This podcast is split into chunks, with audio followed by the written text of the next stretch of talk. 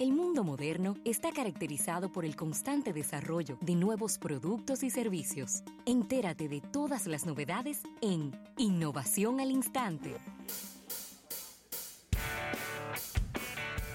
Mire, agradecer a nuestros amigos de la Presidencia de la República por estas innovaciones al instante, Ravelo. Y parece que los amigos de Samsung tienen, tienen investigaciones de mercado que nosotros no hemos podido ver y datos estadísticos que no hemos podido analizar porque han pasado por nuestras manos y tengo que tengo que darle esa esa entrada a esta innovación. El beneficio de la duda. El beneficio de la duda ya que es una empresa que invierte tanto en investigación y desarrollo que no creo que ellos estén tirando pata voladora. No. porque ellos están presentando en el día de hoy otro modelo prototipo de sus teléfonos plegables, Sí. fondables, como se dice, y están presentando otro modelo diferente en el día Sí, de hoy. ese es el que abre como de abajo para arriba Ese exactamente. como de abajo para arriba que es como si fuera un flip phone y Durante el evento de que tendrá una pantalla abajo, una pantalla arriba. Yo, yo no creo que eso sea. Bueno, ha- habrá que verlo, ¿verdad? Pero yo pienso que quizá no va a ser foldable, sino que va a ser como dos pantallas separadas. Porque, o, o- o cuando tú abras, se te va a apare- aparecer como si fuera una sola. es como, como, un- como una cartera, ¿no? Si pudiéramos, que- para que el público ajá, entienda, ajá, como una como una cartera. cartera de hombre. Como una cartera de hombre. como Como una, cartera billetera. hombre, como una billetera. Siguen apostando a eso, Ravelo. ellos. Entonces, ya con esto, tengo que, tengo que entrar en el beneficio de la duda. Porque hay veces marcas tan poderosas como Samsung que tienen tanto dinero, Ravelo, que dicen, me voy a arriesgar y voy a lanzar esto a ver. Para que el dominicano lo entienda, lo voy a lanzar a ver. Si no hay resultado, otra noticia mata este lanzamiento.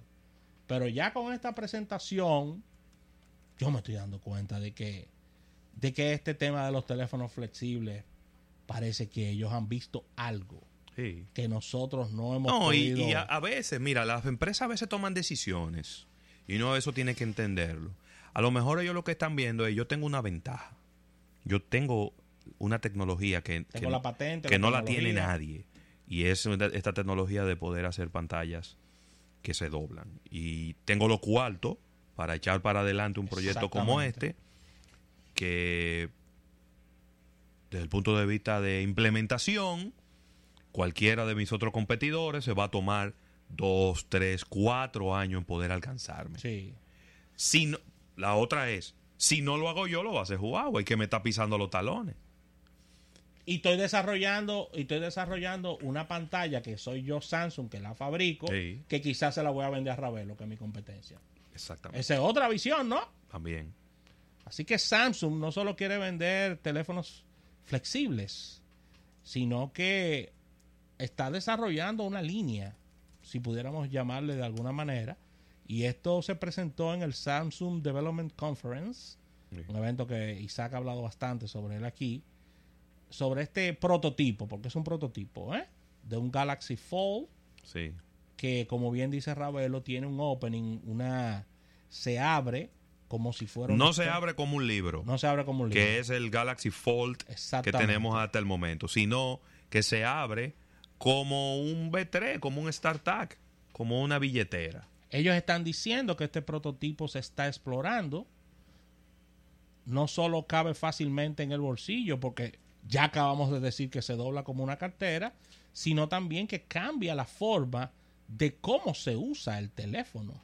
Esto lo explicó Heinzung Jong, jefe del grupo de investigación y de desarrollo de Samsung. Qué puestecito. Durante este lanzamiento que se llevó a cabo en San Diego, California, de, este, de estas conferencias para desarrolladores.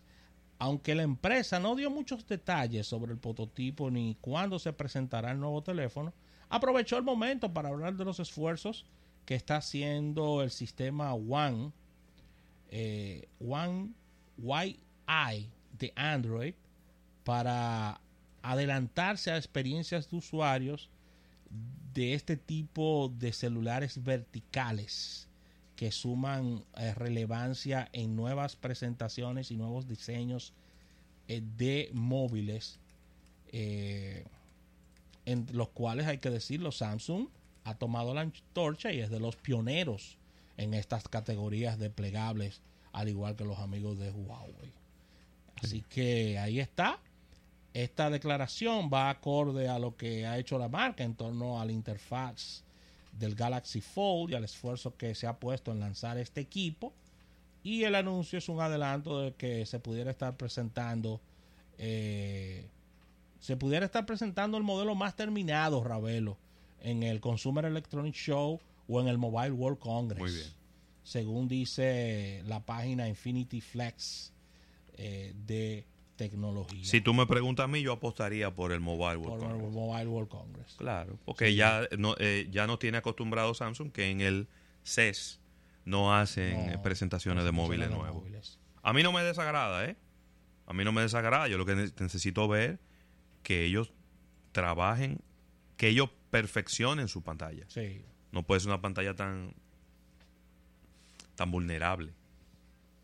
No puede ser una pantalla tan vulnerable. Independientemente de que, siempre lo vuelvo y lo repito, el de Samsung, las pantallas quedan protegidas hacia adentro. Hacia adentro. En el de Huawei, la pantalla queda hacia afuera. Expuestas. Quedan expuestas y, y, y uno todavía, como el producto no está en la calle, como todavía no ha habido forma de cómo probarlo en un uso de día a día, Day by day. uno no puede saber si la pantalla del de Huawei es un cromo y no se raya ni se guaya. Y, pero ya sabemos lo que pasa con la pantalla de Samsung. En la primera edición que sacaron para la calle, la No, pantalla no, no. se volvió un cebo. Hubo que recoger. Hubo que Eso se recoger. volvió un cebo. Y ahora lanzaron la segunda versión. Y entonces estamos esperando a ver qué es lo que va a pasar con la segunda versión. Pero, Así es. Pero me gusta, me gusta, me gusta eso. Me gusta. Todavía yo pienso igual que tú. Yo no estoy seguro de que haya un mercado de eso. No, yo no. De verdad que no estoy viendo la curva. pero Sin que- embargo, ellos, te- ellos tienen más dinero y conocen más de este mercado que tú y que yo. Porque de lo contrario, nosotros estuviéramos adentro y ellos estuvieran afuera. Sí, ¿verdad? sí. Y al mismo tiempo también la insistencia es por algo. Claro. O sea, la insistencia de presentar es que ellos tienen, ellos tienen estadísticas y ellos están viendo hacia dónde se, se va moviendo ese sector. Además, además, porque Ravelo lo dijo muy atinadamente, factores competitivos también. Si tú estás viendo que el competidor está, de cabeza en eso, no te puedes quedar atrás. Así que ahí está. eh, eh, por de mi parte esta, esta, esta innovación al instante. Mira, y, y, antes de antes de ir a la pausa, Ravelo, Sí. ahorita, que esto tiene que ver un poco con el tema de innovación, ahorita daban los números de los amigos de Apple que no iban muy bien con relación al ranking mundial, pero unas son de cal y otras son de arena, si bien es cierto que gran parte de la de la facturación y rentabilidad descansa en la parte de móviles en Apple, Sí. los servicios están alcanzando ventas récords de los amigos de, de los amigos de Apple, ¿eh? Sí, sí, sí. Los ingresos por servicio alcanzaron ganancias, ganancias, no ventas, de 12.500 millones de dólares. Sí, eso va bien. Mientras los equipos cayeron un, un 9% en comparación al cuarto trimestre del 2018. Así que, señores, y le, es increíble. Apple le está yendo mal. Y los, in- y los ingresos fueron de 64 mil millones de dólares. Así es que yo quiero que me vaya mal. Claro. Mira, yo estoy viendo algo aquí, Rafael, y, y no me puedo aguantar y tengo que compartirlo contigo y con el público, porque yo no había visto este proyecto. Es una, es una empresa que a, eh, a principios de este año había revelado los planes de lanzar una jipetica eléctrica barata. Ay, Dios mío, así que se llama una jipetica. Bueno, pues tengo que decirle así, porque yo voy a decir un. SUV, A little, affordable, a little, but- affordable SUV. No, no, no. Una jipetica barata, eléctrica. Se llama Fisker. ¿Cómo se llama? Fisker. Es decir, la fábrica, el fabricante, la marca, es Fisker. Y ellos acaban de revelar que el vehículo se llamará el Fisker Ocean. Ya tiene fecha de presentación, ¿Cómo? 4 de enero del 2020. Por eso. Será un evento privado Ay, yo quiero- Pero la empresa promete que hará un, un streaming en vivo, ha- hará una retransmisión en vivo No, no, que para que todo el mundo pueda verlo. Eh, Ocean será, oye qué interesante esto, todo el techo del vehículo será de paneles solares. Ya me está gustando y no he visto la foto del vehículo. Eso le, eso creen ellos, ¿verdad? En las pruebas que ellos han hecho, que le va a dar mil me- millas extra de energía limpia Son buenas, al año. Mil millas al año. son buenas. Eh, ellos van a usar las alfombras y el interior. eh, algunas partes del interior serán hechas de eh, redes abandonadas en los océanos y también usarán materiales vegan en el interior. Es decir, que no será piel de animales ni nada de esto, sino que va a ser eh, hecho de Sí, vegetales. a la persona que me está preguntando que si, si por redes sociales si se le va a calentar la cabeza con los paneles solares, es que no es un zinc que va a tener en el techo, son Pero paneles acá. solares y eso Ni asbesto cemento ni, Al- tampoco. ni Alberto Cemento, como dijo un Claro. colaborador amigo tuyo. Alberto. Eh, sí, Eh, no, eso no, eso no produce ningún calentón en la cabeza del, del conductor. Óyeme, desde, oye qué interesante esta estrategia. Sí. Y esto no, esta no la había visto yo. ¿Eh? Esta es, ¿Eh? esta, esta tiene lo plático para mí. Antes de que lancen el vehículo, que por cierto está muy bonito, vamos a subir fotos en nuestras redes sociales, Por favor. muy bonito que está. Antes de que lancen siquiera el vehículo al mercado, Sí. ellos lanzarán la aplicación móvil. Oh. Y tú vas a decir, pero ¿para qué quiero yo una aplicación móvil? Si no tengo, si no tengo si, si un vehículo que no existe.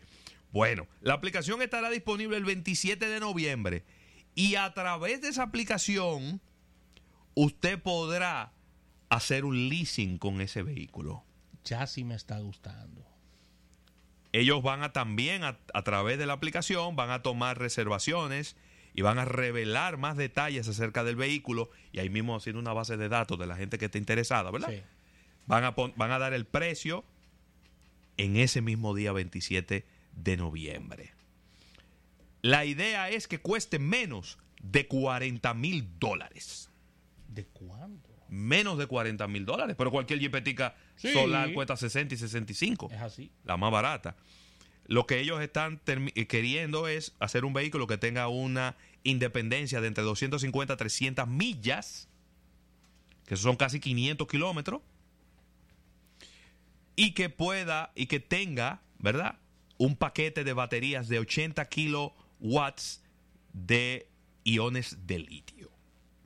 El producto estaría saliendo a producción al finales del 2021. Eh, es decir, que las primeras unidades estarían saliendo a la calle en algún momento del 2022. Pero me gusta lo que estoy viendo. No conocía ese producto.